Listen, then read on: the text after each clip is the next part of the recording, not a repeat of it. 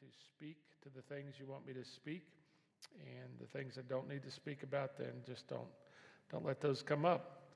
And I pray, God, that you would have our hearts be open uh, to what your word says and to what you say. Not to what, what I say, but what you say through me. I pray uh, for our church, God, as we uh, come to this fall and we, we think about uh, just reaching out and the, the need is urgent and that there's, there's much harvest that needs to be done. And so we're thankful for uh, what you're going to do and what you've done already in the past. But God, we, we are more concerned about people that don't know you now than ever before. So, God, just uh, let us be a people that are based on you and nothing else. In Jesus' name we pray. Amen. Well, we're starting a, series. I'm going to kind of take off from last week, but it, uh, we're going to talk uh, for the next three or four weeks about worship. And uh, if you know anything about that, it generally uh, tends to uh, when people do that, you either really enjoy it because you're a worshiper or you're a person who goes, yuck. I don't know if I want to even be here for that. So, uh, but we're not just going to talk about music. We're not just going to talk about uh, coming and having people lead us in worship and songs and stuff like that. We're going to talk about some different aspects of it. Uh, today, our story is going to come from Second uh, Chronicles, and so if you want to turn there, you can do that. But there's going to be plenty up on the board. Um, and so we're going to talk about today, uh, let's talk about worship. That's the overall theme. And today we're going to talk about are you going to worry or are you going to worship? Are you going to worry? Or are you going to worship? I think this will be apropos for some of you here today. You ever had one of those days when nothing ever goes right? Yeah, me too. It seems like every single thing that you do just goes wrong and you look back and say, oh, maybe I just need to go to bed, go back to bed, and, and just kind of cancel this day out. If you've ever had a day like that, have you felt a little overwhelmed, or you can't shut your mind off, or you feel just so stressed out at your end of, the end of your rope, you really have two alternatives, and those alternatives are is to worry or to worship. It reminds me of the story I heard. It's an old-fashioned story. It's a story about a king, and he had many subjects that would come in his kingdom and they would come and be put before him. And he had this criminal come uh, who had committed a, a pretty bad crime. And because uh, that's what criminals do, you know, they do bad things. And so they were brought before the king, and the king had this habit of saying to them, I'm going to hang you. And so, or you have the alternative to there's a door over there, and it was a scary, dungeony, dusty, gross looking door. And he said, I'm going to hang you, or you can go through that door. Which one will you take?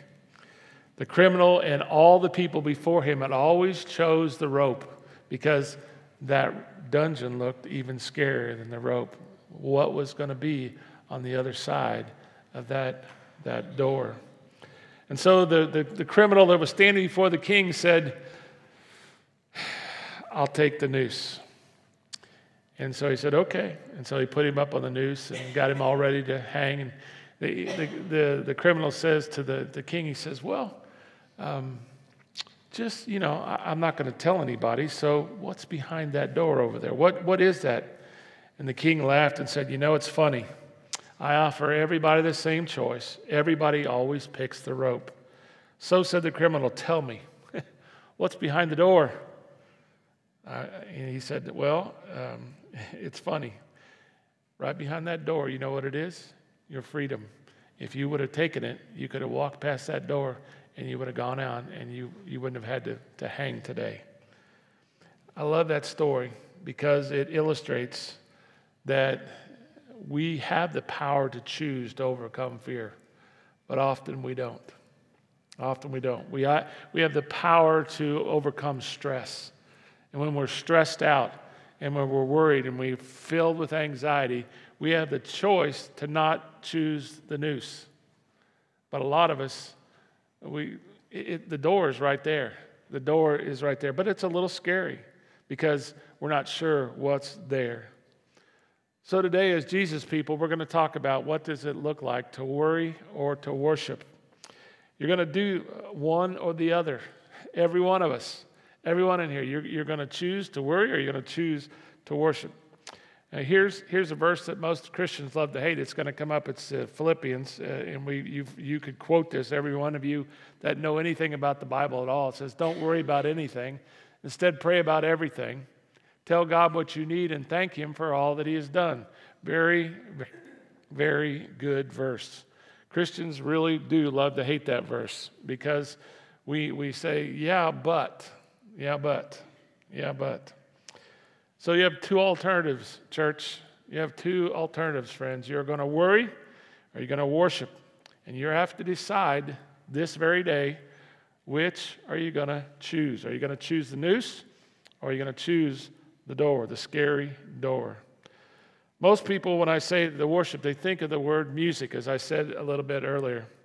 We think of like, you know, first we're going to have worship and then we're going to have communion and then somebody's going to pray and then somebody's, you know, that, that's what worship is. That's where that time when you sing. That's what we're going to talk about today.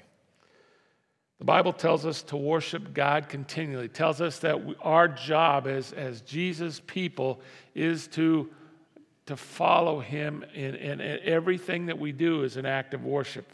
Everything that we do during the day, everything we do during the evening is an act of worship. That's why it's important what comes out of our mouth. That's why it's important what goes into our eyes, because everything we do is an act of worship. The Bible tells us that we are to worship the Lord every day, all day long. Second Chronicles 20 says uh, we're going to find this, this story that's very interesting story. I haven't, I don't know that I've ever spoken about it before. And it's a story about a king named Jehoshaphat. Jehoshaphat is a kind of an unusual guy. He's unusual from the, num- from the one thing is he has a name that's hard to pronounce. So today I'm going to call him Japhat. Okay, everybody just say along with me.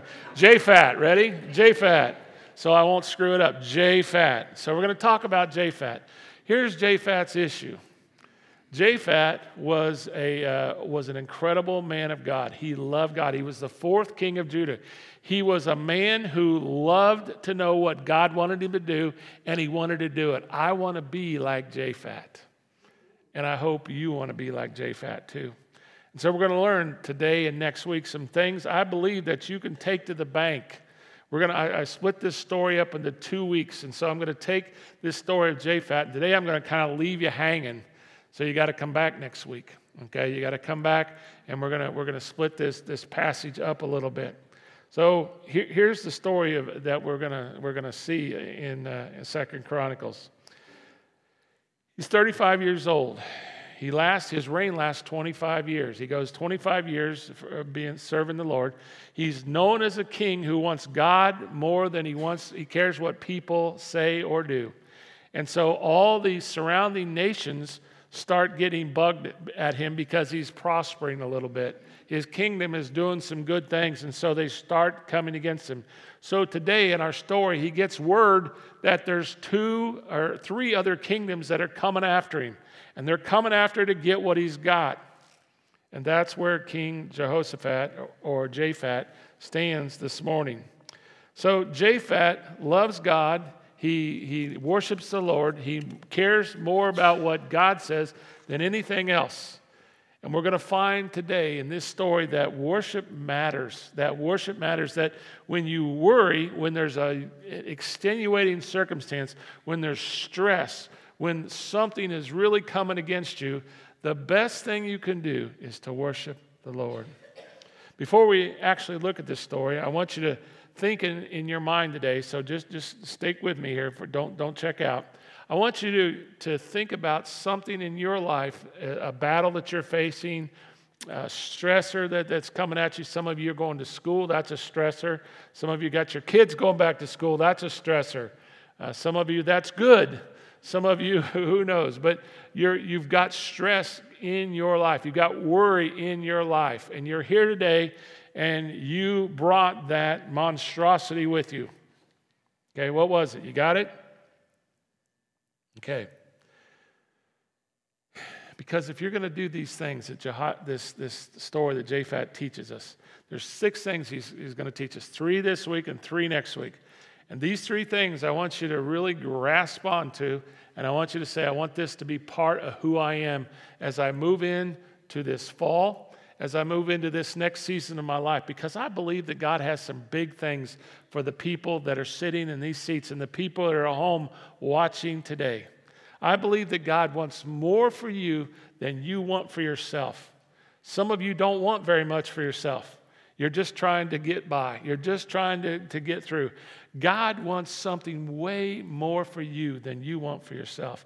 And if it doesn't begin with this, I'm going to worship when the big storms come or the things come, you're going to worry. And worry stops you from doing the very thing that God has intended for you to do. That's so vitally important today. So let's, let's go into these three things that we're going to uh, see from Japhat's life today.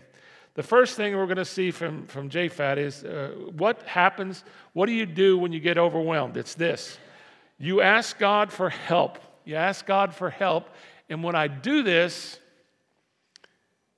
let me say it again. When I do this, I worship Him and I don't worship me. What do you mean by that, Jeff? You see, when you start to worry, you start to play God. When you begin to stress, you begin to say, What can I do about it? What can I throw at it? What can I do? And, and so, what, in essence, what you're doing is you're saying, I value me more than he. I value me more than he. And so, we're going to see today in the story of Japhat, before you do anything else, before you do anything else.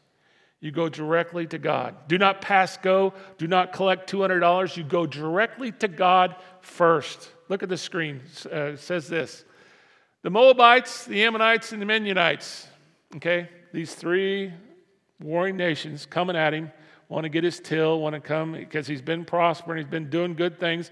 God's been taking care of him, and it's a good deal. So these three nations come after him. They joined forces to make war on King Japhat. He received this intelligence report. Here it comes back from, his, from all of his people. A huge force is on its way beyond the Dead Sea to fight you. There is no time to waste. There's the problem. There's the stressor. There's the storm. oh no. Here it comes. What are we going to do? What am I going to do? What are we going to do, Ethel? What are we going to do? Let's go on a little bit. You go to verse 3. Next, next slide. Jehoshaphat was afraid. Okay? He's, a, he's, he's got flesh and bones. He was afraid. So he decided to ask the Lord what to do. Notice that. He was afraid and he decided to ask the Lord what he was going to do.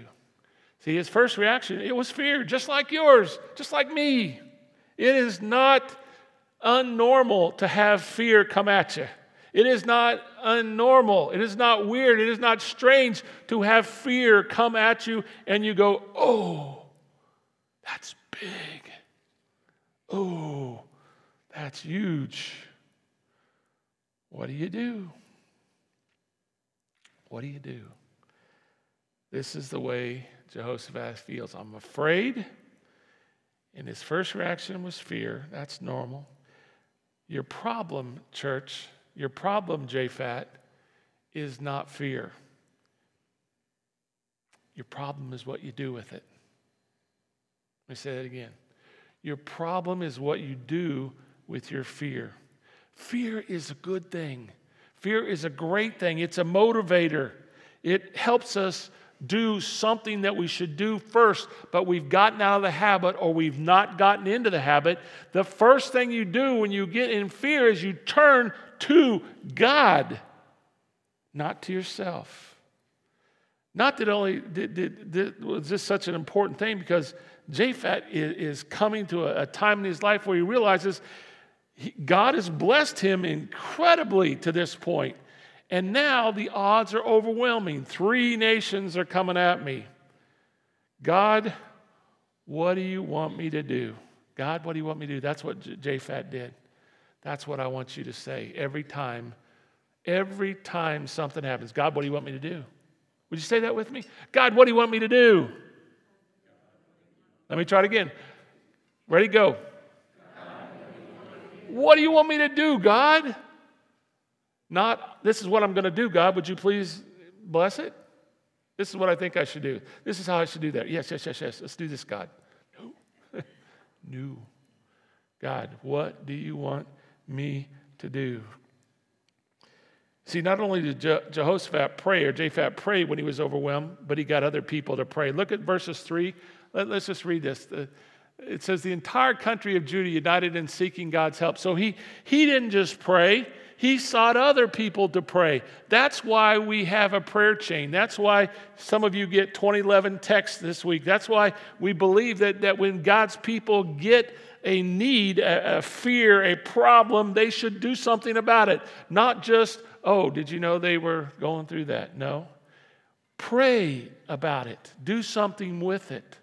The whole nation united and said, Japhet says we better pray, so let's pray. And they did. They did. And that's so important to understand.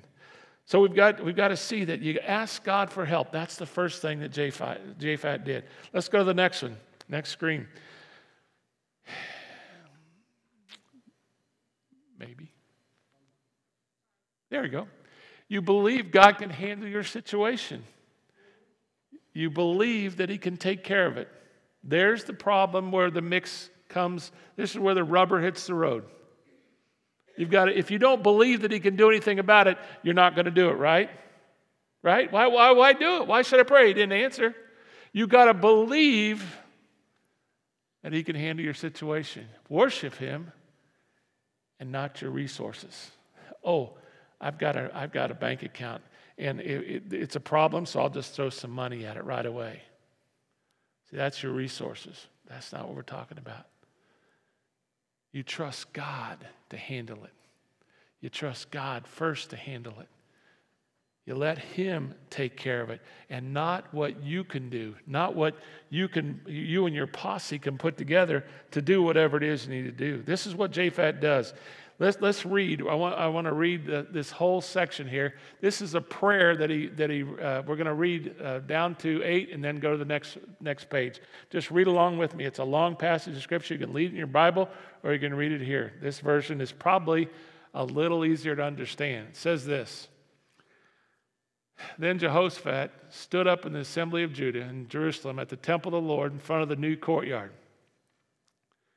And he said, Lord, the God of our ancestors, are you not the God who is in heaven? So there's a question. Are you not the God who's in heaven? Aren't you that? Aren't you He? Yes. He's asking a rhetorical question. He knows. He knows the answer. Aren't you?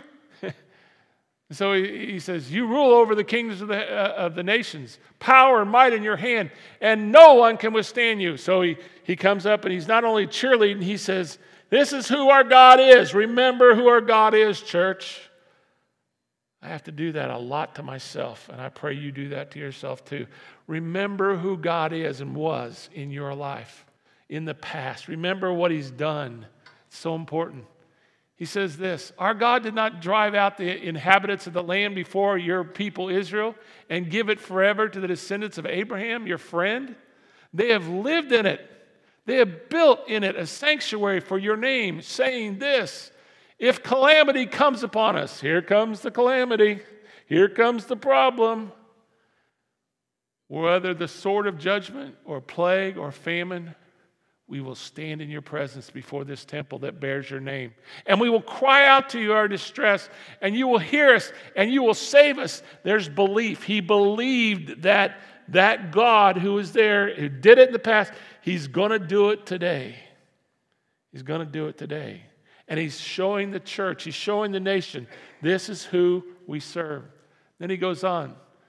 But now, here's the problem. He's, he's framed the problem. But now there are men from Ammon, Moab, and Mount Seir whose territory you would not allow Israel to invade when they came from Egypt. So they turned away from them and did not destroy them. Uh oh, we made a mistake. See how they're repaying us by coming to drive us out the possession that you gave us as an inheritance. This is ours, and these people that we didn't go far enough, they're coming after us. You gave this to us. This is ours. You gave me our life. You gave me the things that you got. These are my things. These are, this is who I am in Christ. That's what you got to remind the devil. That's what you got to remind yourself. This is who I am. This is who I am. I'm God's. And he, and he goes on. Our God, we not judge him, for we have no power to face this vast army that is attacking us. And we do not know what to do. But our eyes are on you. Our eyes are on you. You got to believe that God can handle your situation. Are you not the God in heaven? you rule over the kingdoms of the nation with power. That's, that's you he, he, he's stressed out. He's, he's very upset. What are we going to do? But he takes the eyes off the problem and he puts them on God. Because if you look at your problem, it's not good. It's not good. And there's a couple things I think the next the next thing. So how do I start believing? How, how, how, can, how can he do it? how do, how do I move towards really believing that God can do what He says He's going to do? Because that's what a lot of us, that's where we get stuck at. Because I know He does it for some other people, because there's people in the church that they get a healing, they get this, they get that, and I don't get it. Okay, what, what about me? Here's two things you can remind. Verse 6, he says, I remind myself of who God is. You got to remind yourself of who He is. Not for somebody else, who He is for you, what He's done for you, what He's given you, what He is about in your life. And then, secondly, and most importantly, I remind myself of what God has done. The, the, all the past, all the things that, that happened yesterday.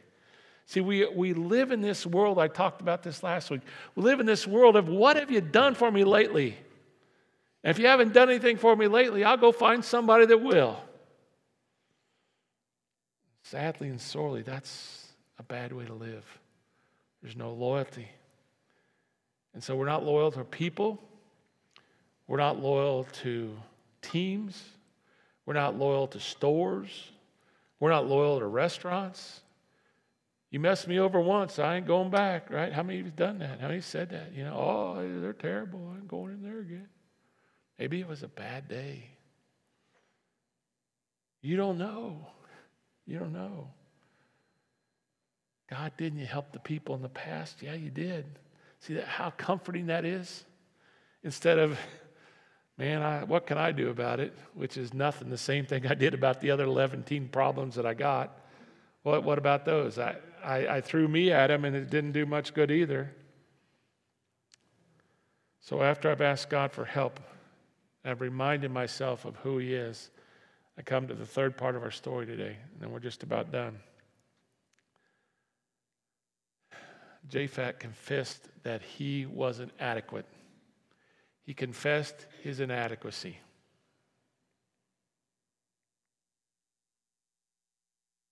This is where we got to we got to start, church. Worship his ability, not yours. Your ability is bupkis, it's about this much. Remember who gave it to you to start with. He's got all ability, He's got all resources. He knows that your, your deal was going to happen before it even happened. He knows what's going to happen, and He's got His eyes on the prize. And the prize is for you to bring Him glory and to bring other people glory, and then to sit at His feet for all eternity and to be in heaven with Him. I was thinking about all the problems that I've ever had in my life, and I've had a few, just like some of you here. I thought about all the challenges that I've faced, every crisis, every conflict, every relational problem. Most of my problems all come from relational stuff. Every financial problem I've ever faced. And I realize they all have one thing in common. You know what that is? Me. Me. Me. Me. So before you start going and being upset with your dad or your mom because they didn't do the right thing or they didn't do what they should have done or what they could have done, or before you start griping about your coach your teacher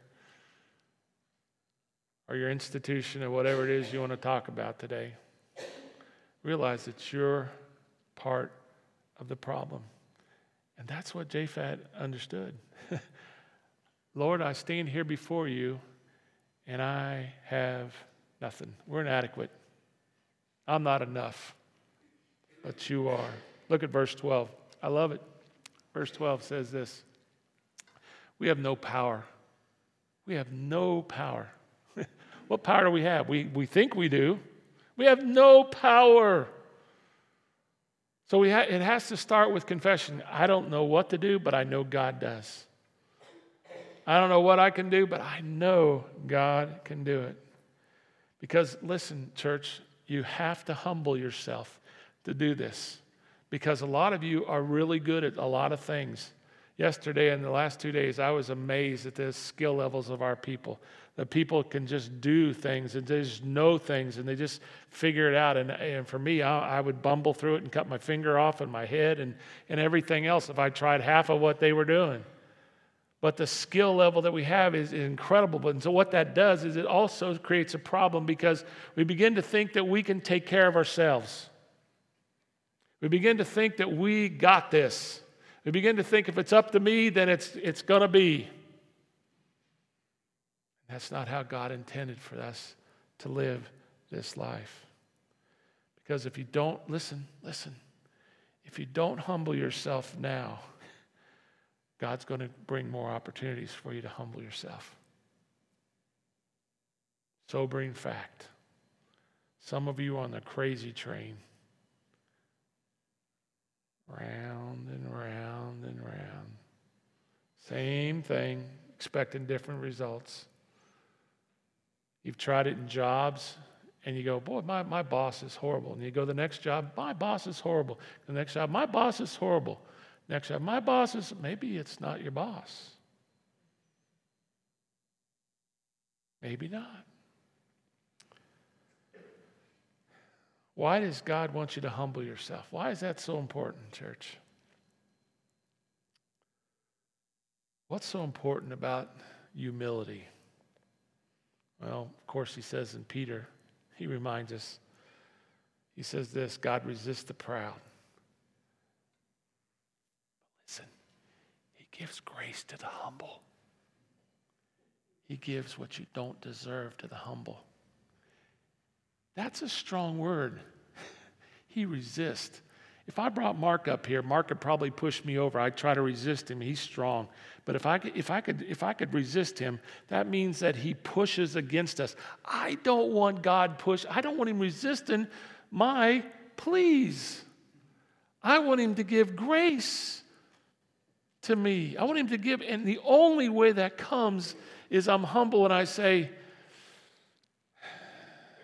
I am nothing without you, God. I'm nothing without you. The Bible tells us that great that that that pride and that this you, not humility is a repellent. It repels God. It it pushes him aside. And that's where some of you are because you're not humble. You're not humble. And so today, one of the things I'm going to encourage all of you to look at during ministry time is are you humble? Do you take correction from God? Do you take correction from, from the Bible? Do you take correction or do you just say, that's not for me? that's for somebody else. That law's for somebody else. That rule's for somebody else. Some other bucko, that's, that's for them. That's not for me. Confession is just telling God what He already knows. God, I'm a slob. God, I'm a mess without you. God, I, my, the pieces in me are broken. They're all over the place. I don't know what to do about this or any other thing. So I'm coming to you and I'm asking, what do I do? What, what do you want me to do? And I'm humbling myself before you and I'm saying, God, you do what you want to do with me, not what I want to do with me, because what I want to do with me and what you want to do with me are usually two opposed things, and they don't go together. So let's, let's wrap it up. So when you feel overwhelmed, worship, immediately turn to God.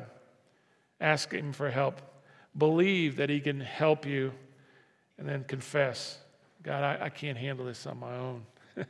I need you every hour. I need you. Let's pray as the band comes. Jesus, I thank you for J Phat's story. It's a really pretty cool story about a guy who was broken and he turned to you anyway. He was leading his people and he felt inadequate. He knew he was inadequate and he confessed that. God, help us.